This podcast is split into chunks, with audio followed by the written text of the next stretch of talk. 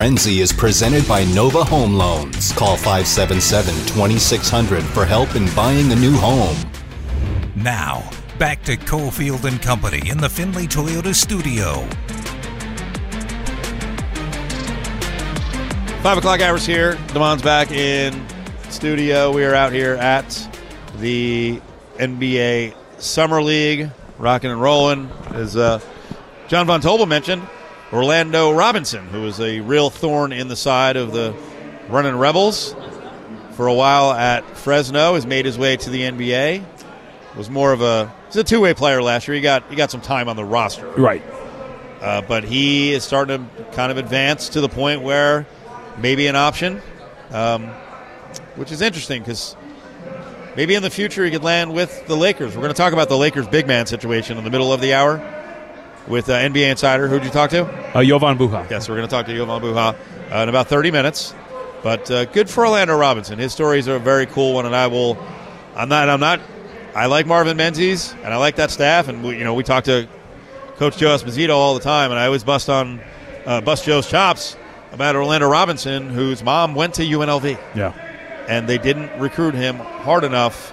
Uh, really, they didn't recruit him, and then he pops up at Fresno and was just a pain in the keister for uh, multiple Rebels coaches. He so if the Heat trade for Damian Lillard, their roster's going to get like gouged. He's going to have time in the NBA. They have a track record of developing players, as we know.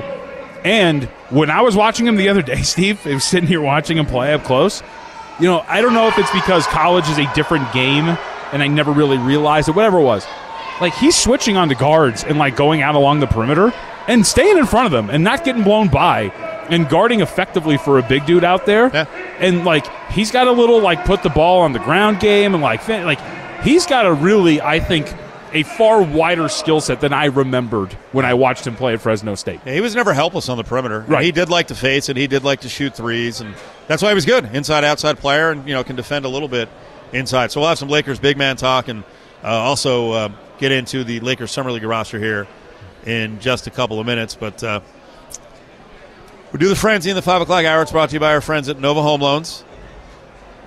Make sure you check it out as they're they're fighting for you at Nova Home Loans because these interest rates right now are uh, are pretty crazy.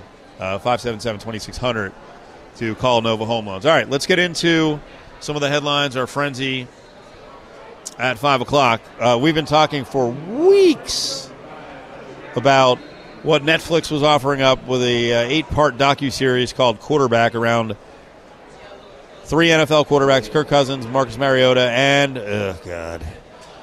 Patrick Mahomes and the whole Mahomes group, the wife. I don't know. I didn't watch the whole thing yet. You can binge it. Which, by the way, so I don't know if his brother is featured, but by the way, I that is one of the things I don't like about Netflix because I like to have a pacing when I watch shows. I don't need to watch eight episodes and try to cram it into a you know overnight or a Saturday. I saw people tweeting like just got done watching all like they're they're an hour each. Yeah. Like, How I'm do you not- I'm find not- the time? Not doing that. Not doing that. I want to. I want to watch it. Let it marinate. I may watch it again. I thought episode one. Damon, I don't know if you watch this. We're going to do our uh, TV list in a little bit. Did you get a chance to sit down and watch it? No, I have not checked it out Okay, yet. so I don't want to spoil too much of it, and that's why we're not going to get into a whole lot. Um, Spoil away, isn't it all from last season? yes. Spoil away. Uh, no. Yeah. I mean, No, because there's a lot of behind the scenes stuff you that you wanna can watch, spoil. It's the it's the it's the uh, kind of the nooks and crannies of games. Oh, I guess I'll spoil this one. Um, like I thought it was pretty interesting. I remember watching Kirk Cousins just implode against the Eagles, and there were a couple things in the game I, I don't remember happening or why they happened or didn't realize. Uh, he had thrown three interceptions, and there was a moment where was it Justin Jefferson? Yeah. who cut off a route, and Kirk Cousins looked like an ass. He threw it right to a defender at the goal line, and then they walk off the field together, and Kirk Cousins wasn't like, ah! like, you know, you made me look terrible. Just calmly tried to get an answer from him, like, hey, what happened there? Yep. You know, well, next time, please don't cut it off. And, and, and the important part about that exchange, by the way, Jefferson apologized. So, like, if anybody's out there like, no, you know, that's not how it goes. No, Jefferson in the audio, you see him apologize to him, like, "Yeah, my bad, man." Receivers make mistakes, and that a lot of times that does lead to interceptions. It's not just the quarterback, but Kirk Cousins. People are so against Kirk Cousins, and you know the prime time Kirk and how he fails and all that. Like it's not always on the quarterback, but but he also did admit early in the game, again, Kevin O'Connell. It's a new system. He like jacked up something on the first series where he, I think he audible to the wrong play. No, he had a five man front. I just watched this right before. Yeah, okay. so, so he had a five man front, and he was supposed to check out of it. It was a run play, and he, he was like, you know what, that's a five man front. Like I should check out of this, but he didn't. Ran it anyway, and they lost a yard in the first play. Yeah. Yeah. And then uh, one of the charming things about the Vikings is their play-by-play announcer is I, I, I don't I don't like Homer announcers. They can be funny, but Paul Allen's really weird, and he, he just gets so negative. Like at the beginning of the game, he's just like, "Well, that's a terrible way to start." It's relax. So funny. Yeah. I mean, you're going to see that throughout this. It was the first play of the Yeah, game. it's He like, was so down. Calm down. Uh, but you will get the juices flowing watching this. Like I said earlier, I love football behind the scenes, on the field, the stuff you can't hear. You get all of that. I knew we were going to get a lot of Patrick Mahomes speaks one way off the field, and when he's on the field, he is a beast, and he talks a lot. And if I were on the opposite side, I wanted, I would want to rip his head off because he's so freaking good. That's frustrating. And then he talks, and then Kelce talks, and they celebrate together. This portion, and this is a courtesy of Netflix. This is getting set up for that early season, whatever it was, week five. Uh, Raiders and Chiefs game that the Raiders were kicking ass, and of course you look on the other side, you're like, are they going to get it done? They didn't, but here's kind of the setup to the game. Tonight it's the Raiders and the Chiefs, and it's Monday Night Football. Two franchises that have tried to pulverize each other for 63 seasons. Raiders Week is the one rivalry in this league that I feel like is like a college rivalry. You have that little bit of hatred towards that team, and you can feel the energy. It's just different. Ah! So you hear that, and it's, you know, screaming on the field, uh, getting ready for the game. You hear that, and it's like, oh, you know, what, what's he talking about? I'm telling you, the former players we talk to, I hear the same story all the time, and I hear it about the Chiefs side. I'm not saying it doesn't happen on the Raiders side, because I think the Raiders have forever hated the Chiefs, and I know the Chiefs have hated the Raiders. So to hear Patrick Mahomes say, "Hey, it's like a college rivalry," is kind of cool because we've heard from Mark McMillan, who got time with the Chiefs, Stanford Routt, who played with the Raiders and the Chiefs, and others, other former Chiefs. That you know, if you go back to like Marty Schottenheimer, they said Marty would come in the locker. The intensity of that week, Raiders week, would be insane, and Marty would come in the locker room before the game and get so worked up he'd start crying because he was so freaking jacked. And I love that about that rivalry and the NFL where you're like, oh, it's just business. No. They are into this. and that's one of the I guess you'll call it like the eye-opening things for me was this portion that we're about to go through right here because I was one that would poo-poo that kind of stuff. Like you know, like it's free agency era. They're they're changing teams. Like there's no real loyalties. There's no real bad blood. But when you see this kind of play out, and I think it is different for guys like Patrick Mahomes and others who have been there for a while, you, you know, so you're, you've been in the division, you've been with the team, you are the face of the franchise. So it does, I think, smack a little different for a guy who has been there for a while. The Chiefs must account for Maxx Crosby. He's in trouble, and Maxx Crosby's going to sack him. Back down to Mahomes. Crosby giving pressure up the middle. Bulldozes through and takes him down at the 35. There's always mind games that you play in the NFL. He was trying to do whatever he could to kind of get in my head, a little push or a little shove. 98 dollars at me at every play. And then he, he kind of gave me one of those extra punches on the arm. I, I know what you're doing, but just chill out a little bit, you know what I'm saying? Don't just punch me for no reason, dog. Okay. What did you think of what he was calling a punch? Okay. This is where I start to change my thoughts on. I have a big picture thought of Patrick Mahomes. Yep. That was not a punch. No. I've punched my siblings, and I have all sisters. I've punched my siblings harder than, than the punch he received from Maxx Crosby. Unless they didn't show the actual one, the moment that they showed, that was not a punch in any way, shape, or form. No. Um, I mean, he definitely did it after the play. Yes. It's annoying. Um, you could also see there are times, and all def- not lots of defensive linemen and, and other defenders do this. If the quarterback is on the ground or running back's on the ground, wide receiver, you'd see guys getting extra shots in, and they're late, but they're not going to get penalties. But you, there's a little bit of you know busting chops, throw them off their game, maybe do a little bit of damage. You know, stings for a second. But Mahomes was really worked up about it, and obviously the setup here is the Raiders are up 17 nothing, and now Maxx Crosby has awoken the beast, and here comes Kelce. I'm sorry, I'm doing Mitch Holthus, who, by the way, is awesome on the Chiefs radio network. And as the game goes along, you remember Kelce is just running all over the field, catching touchdowns, and no one loves to talk trash more than Patrick Mahomes, who then is like, okay, Max, and you'll you, you you don't get it from the sound, but you get a moment here where Mahomes is barking at Maxx Crosby. Crosby, you know, runs or walks like 15 yards and gets right in his face.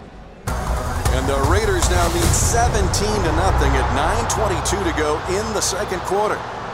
I was already frustrated. We weren't playing at a, a good enough uh, level that I expected, and uh, it kind of just snapped. And now the Chiefs will have second down and goal to go.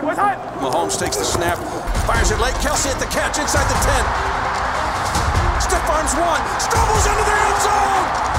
I'm here all day. I'm here all day. I'm here all day. I'm here all day. I'm here all day. You woke up the wrong. What? You woke up the wrong. All of a sudden, I go into that mode where I don't even know what I'm saying. I'm just kind of blacking out and going crazy. I'm here. I'm here. Whenever Coach Reid has to grab you and, and pull you aside, that's when you know you're going a little too far because he's usually like, let your personality show. Um, and Coach Reid grabbed me and was like, hey, man, we got to calm down just, just a little bit. Yeah. uh, by the way, we're the Thomas and Mack NBA Summer League. We're here. We're here. We're here. We're here. He said, "I'm here." Like fifth. Change it up. Yeah, we did. You woke up the wrong mother bleeper. Yeah. I also love, by the way, Max got right in his face and gave him actually a headbutt. And I think I think Maxx Crosby was like, "What the? Like, what's going on here?" Like he wasn't backing off, but he was like, "This guy's going crazy." That and what I also find. Look, Patrick Mahomes. Right? It's awesome. it, it, it was great, and Patrick Mahomes wasn't great in that game eventually. But what I love about that moment is Travis Kelce ran like 15 yards, destroyed a Yeah, dude yeah, to get into the end zone, and it's Mahomes. It's like I'm here. I'm like he did all the work, not you. Well, he did some other good work in the game too, though. Well, And- no, that's what I'm and- saying. and- yeah. Eventually, he did, but Yeah. in that moment, it's just Yeah. funny to watch him get that No, fired up. I love it though. I love I love I love the reference to I just lost my mind. I don't even know what I'm saying. Yeah, it was cool. And Like, then Reid's like, okay, calm down. it was cool. The documentary as a whole was cool. Watching the home dynamic was cool. Like getting those moments in the games, like you already remember the moments, like the big picture moments, them coming back from that deficit, all of those, but the little intricacies in between in their interactions.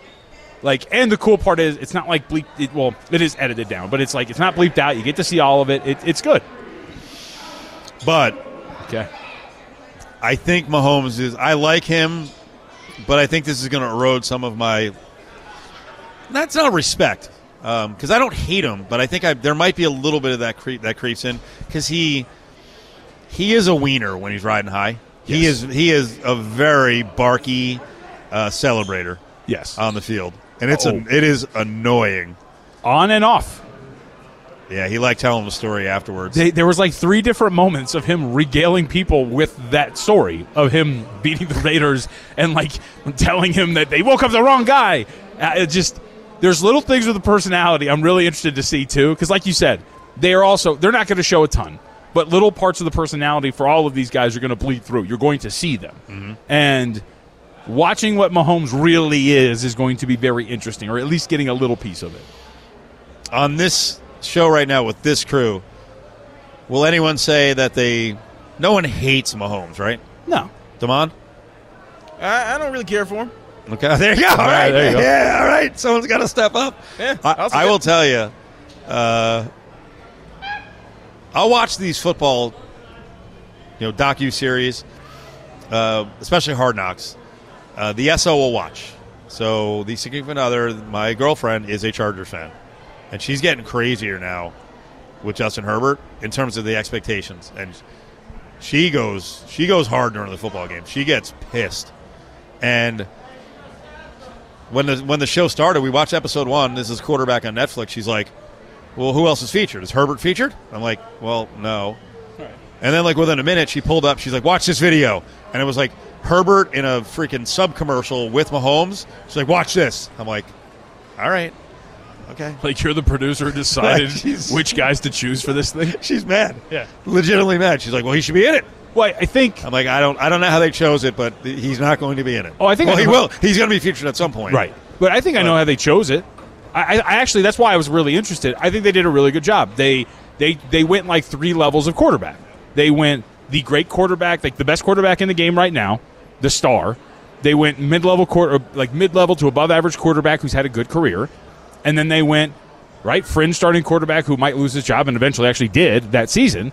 And Marcus Mariota. Like I, I thought there was a direction to why they chose those three guys. And I I think that's a really good way to go about it to see the three different ways how an NFL season plays out for three very different quarterbacks. We're not going to spoil any more of episode one, nor are we going to race through this. Can't talk about Kirk Cousins. Uh, we'll get to it because I think there's a lot more Kirk. I'll just say this: going in, go, going in, my attitude. Damon's laughing about Kirk Cousins. What, what's your impression of Kirk Cousins? No, uh, you guys want to talk about Kirk Cousins? There's been no Mariota talk. Was he just that boring? They didn't, you know, they actually didn't feature him That much. because they're, I think they're going to build Oh, okay. towards you know his run because he's the one who had a tough season and then had a you know he mysteriously kind of just left the team. Uh, but uh, you know, I want, I definitely, I want to learn more about the Falcons. I want, and especially you know for betting this year and futures, I want to see a lot more of that Art Smith and find Right. out who this guy is because I, I don't know, man. I don't. That's a weird one. Um, no, they just didn't feature him that much. Um, this is going to sound goofy. Tell me if I sound like a moron on this. I get a real kick out of Hawaiian culture. There's just I I just it's it's just unique. Um, and I, I'm looking forward to like next week. I'm looking forward if we can get him on the show to talk to Timmy Chang and what they're trying to build there. And a lot of it is you know as they say the, the brotherhood or they don't say it like that, but um, but but I'm very much into that. So I want to see more of Mariota. I, I, I came into this with an open mind, like about Mahomes, about his wife, about his brother, because there's a lot of times I watch stuff and I'm like, man, I, I had a I had a pretty kind of shallow impression of this. And it's the same thing with Kirk Cousins. Like I've never hated Kirk Cousins, but because Kirk Cousins is a, a, a man of faith and seems like kind of a simpleton, like people are very much again and doesn't win the biggest Well- games. I'm very pro Kirk Cousins. You are. Oh, like as a quarterback, and actually, that's why one of my favorite moments. Again, you won't spoil much. One of my favorite moments of the doc was his Margaret Thatcher quote. My critics say that if I walked on water, my critics say it would be because I can't swim, or something along those lines. Yeah. Like that's a great line, It and it does fit with Cousins, and it goes back to like the primetime struggles. What should we watch there? If you tried to make that night, if you tried to make the argument that one of those three interceptions was on Justin Jefferson, nobody would hear it at all oh, when it came to a guy like Kirk Cousins. And the fact that if you were to remove his name and just give you the stats, the numbers, and the career, there would be so many people who would kill for a career like that. Or for a quarterback like that if you're a fan of a team that didn't have one. But because it's Kirk Cousins and the narrative around him, then that's why he gets the flack that he gets. Now, I'm a big Kirk Cousins fan to the point where like, I'll get in fights over Kirk. I'm in. Well, speaking of behind the scenes of the NFL, I would love to be able to pull back the curtain. I don't have the ability to, but someday I'll find out what is happening right now, what is going to happen, get a whole documentary on the franchise tag and the running back. So we'll get you an update on Josh Jacobs and the franchise tag. Nothing has been extended yet. Saquon Barkley is involved. I think Barkley is a, a real big story in this whole mix. And by the way, I mentioned the franchise tag guys who haven't been extended or signed the tag yet. Um, another one is Tony Pollard, running back with the Cowboys. I had the tight end wrong. It was Evan Engram who's got the franchise tag. But I want to talk about Barkley on the way back because I think he is taking this really seriously in terms of legacy and impact. Now, back to Cofield and Company. Live at the Thomas and Mack, Thomas and Mack on ESPN Las Vegas.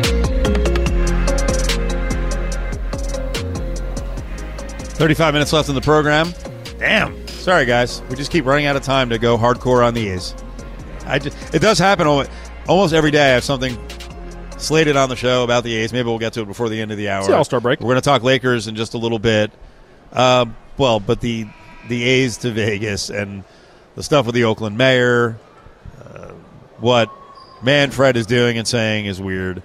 We will uh, we'll hit that in a little bit. But for uh, the majority of our listeners, you know who Josh Jacobs is. The NFL is just a billion times bigger than anything else you can imagine. We are just talking about how cool the quarterback docu series is. Can't wait to watch the rest of it. It's on Netflix. Highly recommend it.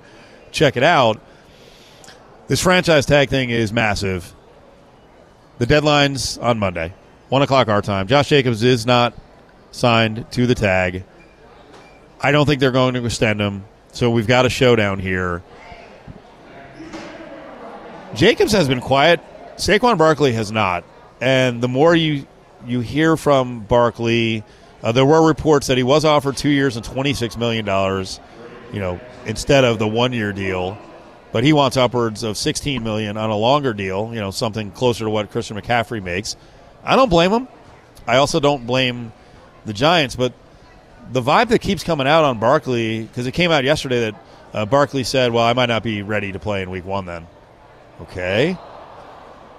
I actually believe that he may not play this year. One, and I, I, have, I said earlier in the hour, I have no idea what Josh Jacobs' financial situation is.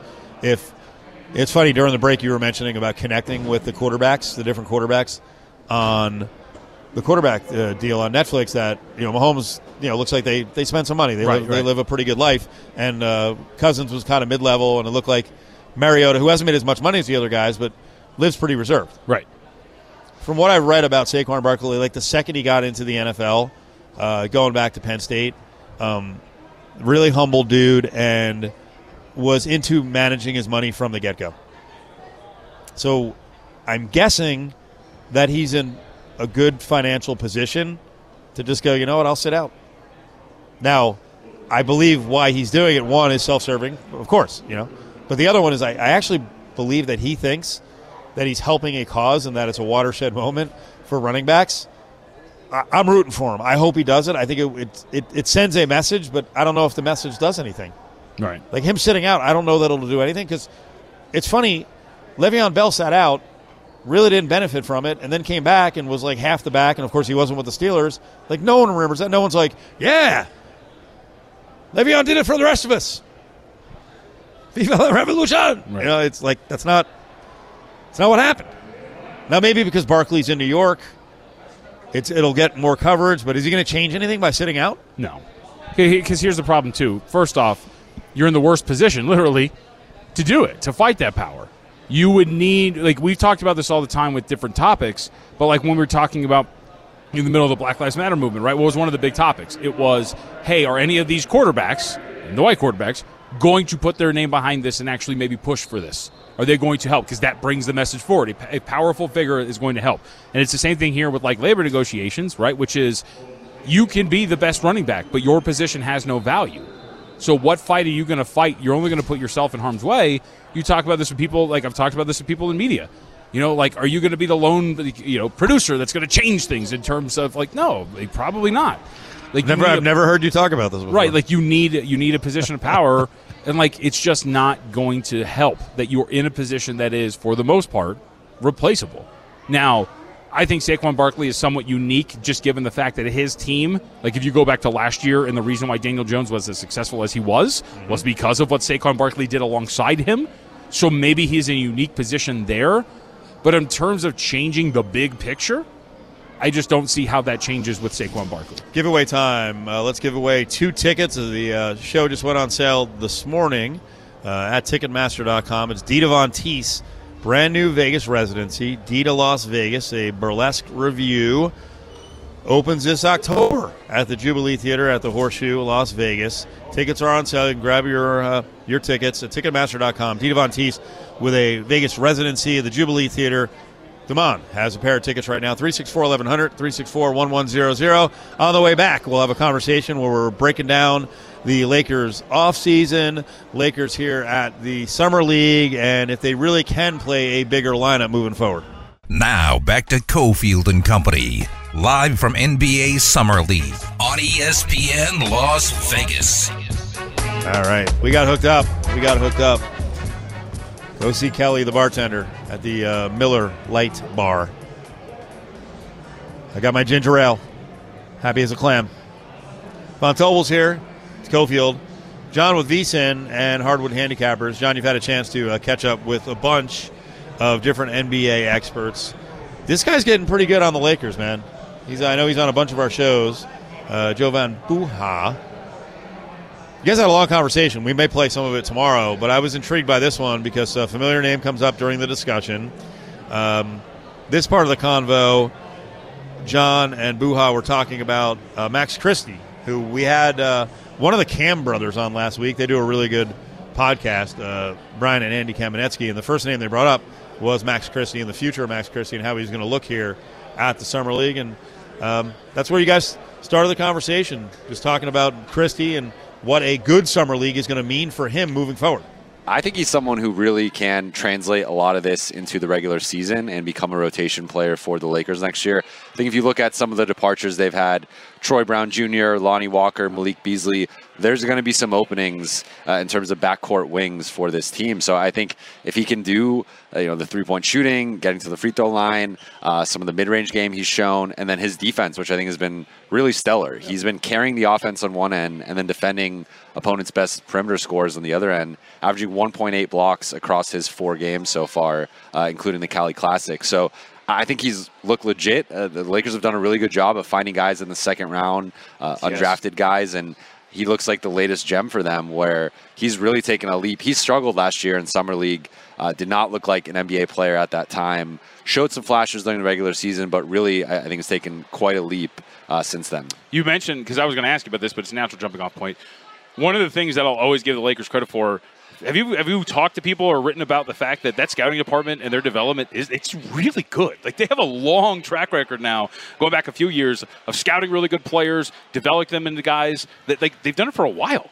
Yeah, that was one of the first stories I wrote uh, back in 2021. Uh, soon after I joined the beat, was uh, just interviewing people around the front office and, and, getting to know the scouting department and uh, looking at their track record of again uh, it goes back like almost a decade now yeah. where uh, you know Kyle Kuzma, Larry Nance, Ivica Zubac, like they've hit with some of the bigger ones like D'Angelo Russell, Julius Randle, but I think it's really been the late 20s into the second round and fighting an Alex Caruso, finding an Austin Reaves, Like their drafting, I think has been you know uh, maybe second to none over the past decade if you, if you really look at their track record. So, um, you know, I, I think, uh, of course, you know, some of the trades they've made, some of the free agent signings haven't always panned out, but the draft and their scouting has consistently been, uh, I think, one of the best in the league. And, so I think it's too why you watch guys like, so like Jalen Hood good game against Charlotte. Uh, some of these other guys, Maxwell Lewis, a kid with actually Vegas ties. Like when you look at some of these guys and you see some of these performances, I, I can understand why maybe some people get excited because the track record's so great. And if they're starting to show it a little bit,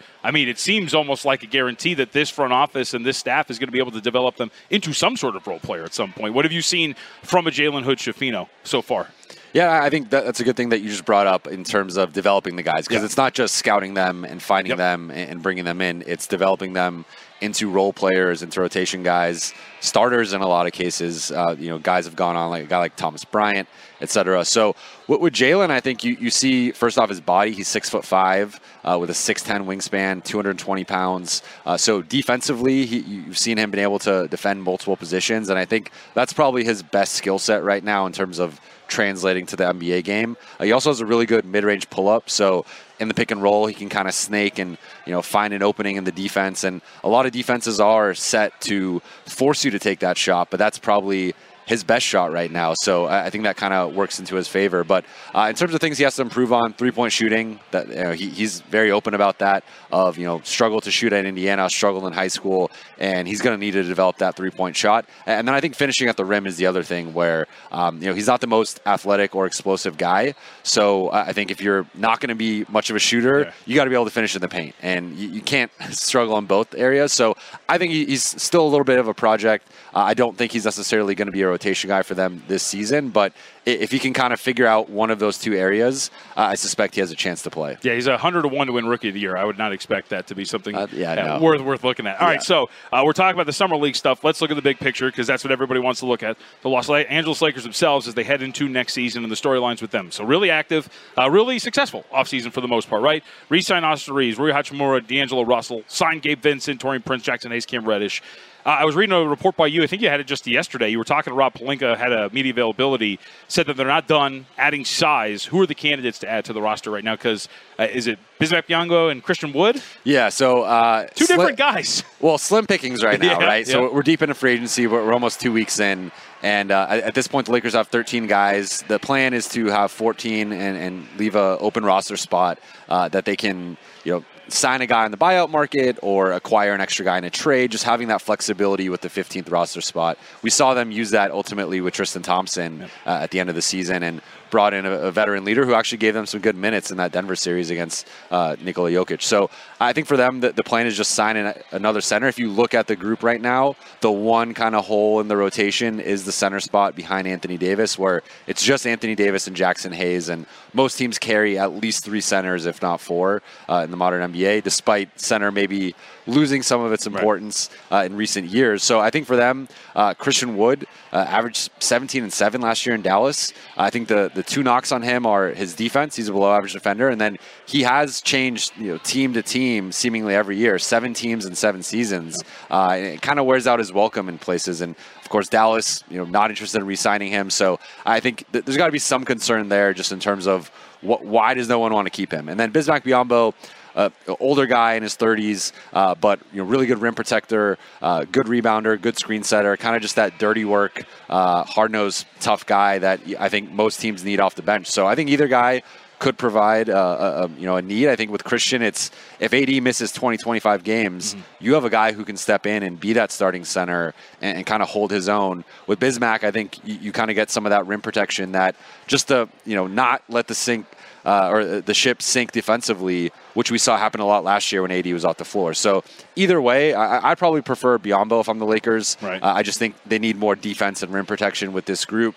Uh, I think I trust Biyombo a little bit more than Wood. Uh, but uh, it sounds like, based on Rob Pelinka's comments, they want someone different than Jaxson Hayes, which probably would be Christian Wood because he can stretch the floor. Jaxson Hayes is more of a, a rim runner, uh, rim runner, lob threat, etc. Because they were sniffing around. Was it Dario Saric at one yeah, point, right? Dar- Dario Saric was another candidate, and then he ended up signing with Golden State. Yeah, and that would fit a little bit more of the Wood t- Wood yeah. kind of profile. I, I covered Christian Wood actually when he was out here at UNLV for a while, so that's kind of followed him quite a bit, right? Yeah. The the wearing out the welcome and maybe the work ethic thing has been there, but the talent's there. So somebody can bottle it up. Maybe it's a front office like the Lakers. So overall, when we're talking about building depth at center, expanding that out, you had a note in that. I think it was in that piece. Are, are they going to go back to maybe more two two big lineups? Because last year I was looking over some of the numbers of cleaning the glass. I think it was less than 50 possessions with Anthony Davis at power forward, but that was the lineup that kind of led them to a title back in 2020 in the bubble. Was a dual big thing and having Anthony Davis play more at the four. So is that of an expectation this year? Lakers two uh, two bigs in the front court. So publicly they're saying that, uh, but I'm skeptical okay. just because one, uh, as we just laid out, they have two bigs on the roster. Yep. So it's hard to play a two big system when you have Only two, two bigs. Yeah.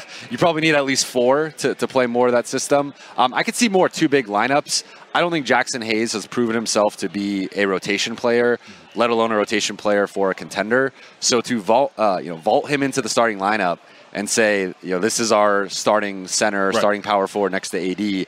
I think that's a stretch to me. I think the starters are going to be AD, Rui Hachimura, LeBron James, Austin Reaves, D'Angelo Russell. Okay. Uh, so those are the five guys right now I've, I've penciled in. I think Austin, LeBron, and AD are, are locks, of course. Um, but I think you could see more two big lineups, and I think adding a third big allows you to kind of get away with that. Uh, but again, Anthony Davis, with his track record, has missed at least 25 games each season in LA. So you know at some point he's probably going to miss some time. And you know, at that point, I don't think you can get away with the two. But you're, you're not going to start Bismack, Bismack Hayes, yeah. and, Jaxson Hayes, or Christian Wood and Jaxson Hayes. It just doesn't really make sense. So I think you're actually going to see a lot of smaller lineups again, where Rui Hachimura at the five, LeBron James at the five, maybe even some Jarred Vanderbilt uh, against certain second units. A lot of bench units, you can kind of get away with some of those smaller lineups. So um, it's also been kind of a thing that the Lakers have said. They said it last year. They said it the year before. Two big lineup, two big lineup, and like they just haven't found the right centerpieces to fit alongside AD. You know, maybe Jaxson Hayes is that guy. He's young, he's athletic. Uh, maybe the Lakers can find some untapped potential there, but uh, consider me skeptical that right. they're going to go back to this two big look because they've been saying that for a while. How much of the moves when it comes to center are thinking forward and knowing that maybe potentially down the road again you're going to have to get through Nikola Jokic at some point? It's a big part of it, and, and that's where I think this roster is far from done. Uh, I expect the Lakers to be active at the trade deadline again. I expect them to be active on the buyout market, depending on who becomes available. But I, I suspect uh, whether it's Biyombo or Wood, you're still going to have a hole there with, with Biyombo. I think it's going to be on the offensive end. With Wood, it's going to be on the defensive end. So you, you still don't have the perfect center rotation. And again, maybe Jaxson, you know, AD stays healthy or Jaxson Hayes exceeds expectations, and you kind of feel comfortable there. But barring that, I think they are going to have to find a center upgrade or, or a big upgrade at some point in the season. Uh, and then also, you know, is D'Angelo Russell kind of part of this future because he really struggled in that Denver series. I don't see anything that's going to suggest he's not going to struggle again the deeper you go in the playoffs. So is he someone they look to flip at the trade deadline? Maybe for a couple of pieces, you go for another big and maybe a guard, promote Gabe Vincent to the starting lineup. So I think they have a lot of optionality with what they can do. But um, I think I don't think they're done. Like I don't think this roster is the roster you're going to see post February trade deadline. There you go, Jovan Buha, Lakers insider. Got it. I try. Every once in a while, I get stuck on certain names, especially first. Yeah. Like I forget first. That's not good. John Von Tobel on the conversation there. John, tell people where all your conversations are. And, uh, I mean, it's pretty much daily stuff at Hardwood Handicappers. Uh, we're, we're not. Are we doing 365 days a year? Can we say conservatively 330 days a year? Yeah, something like that. Three times a week usually. Uh, you know, off season we're fixing some uh, some stuff up. But hey, NBA win totals just came out, so we'll have some stuff on that coming up uh, next week. Hopefully, we're going to land Howard Beck for Friday, so Yeah. that'll be cool. National media member. Uh, but you can find all of those. We had more. Got to talk to Matt Moore, who works for the Action Network, covers the Denver Nuggets. That's up on the feed, and we do a lot of good stuff. So I think we do a great job. We actually just have a good uh, crossover episode with our WNBA analyst, looking ahead to the second half of the WNBA season from a betting perspective, coming up too. Lakers bigs.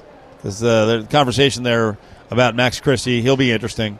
But the Lakers bigs. Yeah. And I'm glad you guys mentioned, hey, maybe they're going to have a try to put together a decent core of bigs because you have to. Everyone is going to have to. Well, not everyone.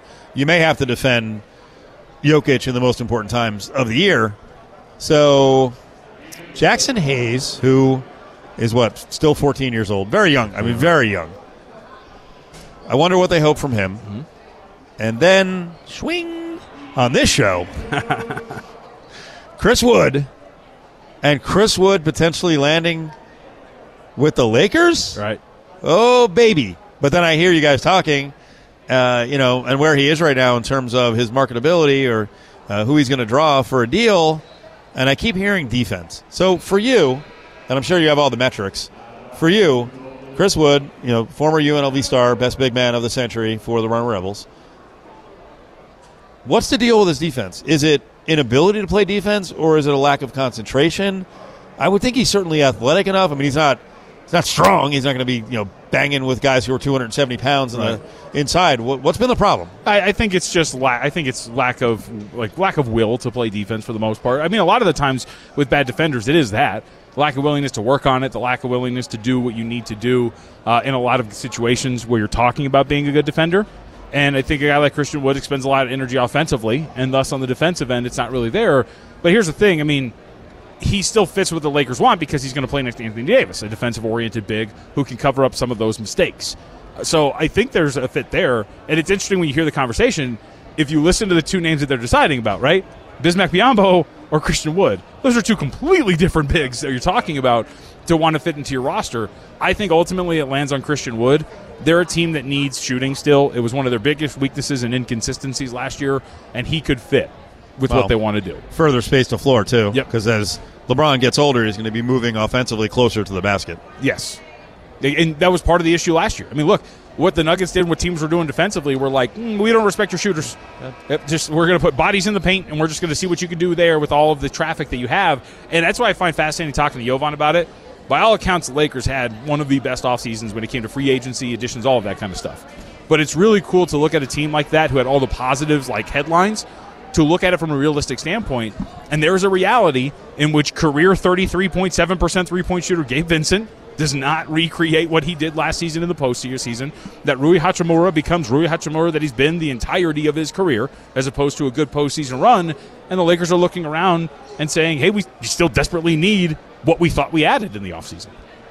Very cool event going on uh, with the Point and KOMP, our sister stations, with help of Southern Nevada. They're going to be doing a water drive, calling it the Water Drive Extravaganza. Again, it's this Saturday, 10 a.m. to 1 p. If you don't know where the office of Help Southern Nevada is, it's 1640 East Flamingo. uh, they're looking for donations of water. So bring by bottled water. Uh, you bring by multiple cases. They're actually giving out uh, to the first people who bring two or more cases of water get a uh, car wash at Terribles. All the donations go to people in need, especially homeless. I mean, it's you know hot as Hades here. We all need to be drinking water, but some people don't have access to it. It's gonna be food trucks, um, and again, Steph will be on the scene. Very cool event. Help of Southern Nevada Water Drive. It goes from 10 a.m. to 1 p.m. at 1640 East Flamingo. Take part in the water drive with help of Southern Nevada. Cofield and Company presents Hey, hold on, hold on, hold on, hold on, hold on. Bag up, bag up. Grab Bag. Don't touch it. Don't even look at it. Only on ESPN Las Vegas. Stick your hand in there, Dave. So I like what we got going on on Cofield and Company because we've got a good rhythm of carrying some topics over. Um, I'm, I'll be honest, the, the, the company members. I mean, it's it's a guarantee none of them like me, but now they're now they've got rivalries amongst each other. Okay. Um, and boy, I told Willie about our fried chicken conversation and that you and McMillan got on him about his steak. And on Monday, Damon, if you notice, when he sent over his topic list, it was like a big thing about the fried chicken. And I'm like, I'm not doing it this week. Like, we got to let it cool off. I know you guys, and I don't want to turn you know, the whole thing into Armageddon. So we're good on that. The the one that we have carried over the TV discussion because Willie came at us in a good way. He was like, "Hey, you need to watch The Idol. I'm watching it on HBO." Oh, yeah. And Damon had previously just trashed the show. Your breakdown was good. My bad. I know it is. The show sucks. I mean, it was really just softcore porn that Sam Levinson, the creator of uh, also Euphoria, like I said, I, even Willie's uncle Paul was like, Yeah. yeah. it was it was bad. Paul Anka was annihilating it in text with uh, Willie. So I said, you know what? I only watched the first episode, and Willie seems to like it. And then he sends us little messages. Um, and, and then he did a whole thing the other day. It reminds him of like Purple Rain. He's like, oh, it's like nine and a half weeks. And so I was like, I'm going to get back into it. I watched episode two. I It was weird. Come on, I got to tell you. I, I was ripping on the Weeknd, and I told you at the beginning of this, I'm like, I want to see if you can act. I watched episode three, and I know this thing was an utter flop, and they HBO never cancels any. You, like, you have to suck, right? Like if they if they greenlight you in the first place, they're, hey, it's good. I watched episode three, and I was like, I think I might like the show. No shot. What was I- it? Well, the thing that got me. Have you seen any of it, John? The only thing I've seen is a clip of the Weeknd pronouncing carte blanche. Yeah, carte blanche, carte blanche, or whatever. Well, he's, he's the thing is, it's fascinating because he's a poser, but the way he speaks, he's commanding all this respect. And, uh, the, and you know what got me, Damon, was they're having some sort of discussion with. I, was that like their chef there? yeah, that was her personal chef. he smacked the chef right in the friggin' face, and the chef was a good sized guy. The Weeknd's like he's small, Oh, I and saw was this like, clip, and I was like, "Whoa, wait a second. And everyone's on pins and needles. I'm like, "This dude's got to he's got to go over and annihilate him." And they shamed him and fired him, and I'm like, "I'm in on this Weeknd character now." And then there was a whole dinner scene where I was just waiting for people to like get punched in the face, like that. That kind of that edge, like uh, like being worried, like oh, what's going to happen here? I I think I'm in, uh, and I'm. You know what? I'll be honest. The smuttiness, I'm dealing with it. I'm dealing with it. You know, I don't I don't love it. I'm dealing with it. Something you're very against. But my problem is, Steve, you mentioned, oh, the tension. What's going to happen next? They give you no reason for why everyone treats this man, this poser, Yeah. with so much gravitas. I, I know. Um, I That's don't it, like- man. But I think we're going to get there. Uh, Don't spoil it. I'm I not think we're gonna anything, get there. but Like, just so far, three episodes Isn't in. that the, isn't that the lesson though too? Like it, I, the, the one of the things I have learned in this profession and in many other professions, Yep. it doesn't matter what you know; it's who you know and how you carry yep, yourself. it's how you carry yourself. And if you come in with confidence, there are times like the other day. I'll give you an example. They had a great tech expo here in the Mendenhall Center. Where there were like all these. The NBA gave out all this money to invent stuff and like check out whatever. I went in and I folded like a piece of paper. Like I was like, I don't belong here. This is insane. People are people are looking at my badge and giving me dirty looks. Like I was like, I can't do this. I'm out. But if I would have walked in there and been like, show me your stuff, I'll bet you I had everybody around. I hate this character, but I'm enthralled by it. And like I'm waiting for the moment. Like when when does it finally snap? And he screws up and he gets thrown off a bridge. so you don't spoil it for me. I will watch the rest of it. But I I think I might be more on Willie's side now. Did you get to the "Let me catch you looking at her again" part? Uh, no. Okay, so they haven't gone shopping yet. I'm watching Secret Invasions on Disney Plus. Oh yeah, I got to catch up Good. on that. Man, I'm like, what a life we have. We have all this time to watch TV. There's a lot of good stuff on right now. I got to get catch up big time. Thanks to Thomas and Mack. Thanks to the NBA Summer League for hosting the show today. Great job by Damon. Really good setup by great setup by Mateo. John, thank you. Good interviews. We'll see you tomorrow. We'll be back out here on the scene. Lots of good guests and more coverage of the NBA Summer League. The Houston Astros are in Orange County to take on the Angels Sunday starting at 3 on ESPN Las Vegas, 1100 AM and 100.9 FM KWWN.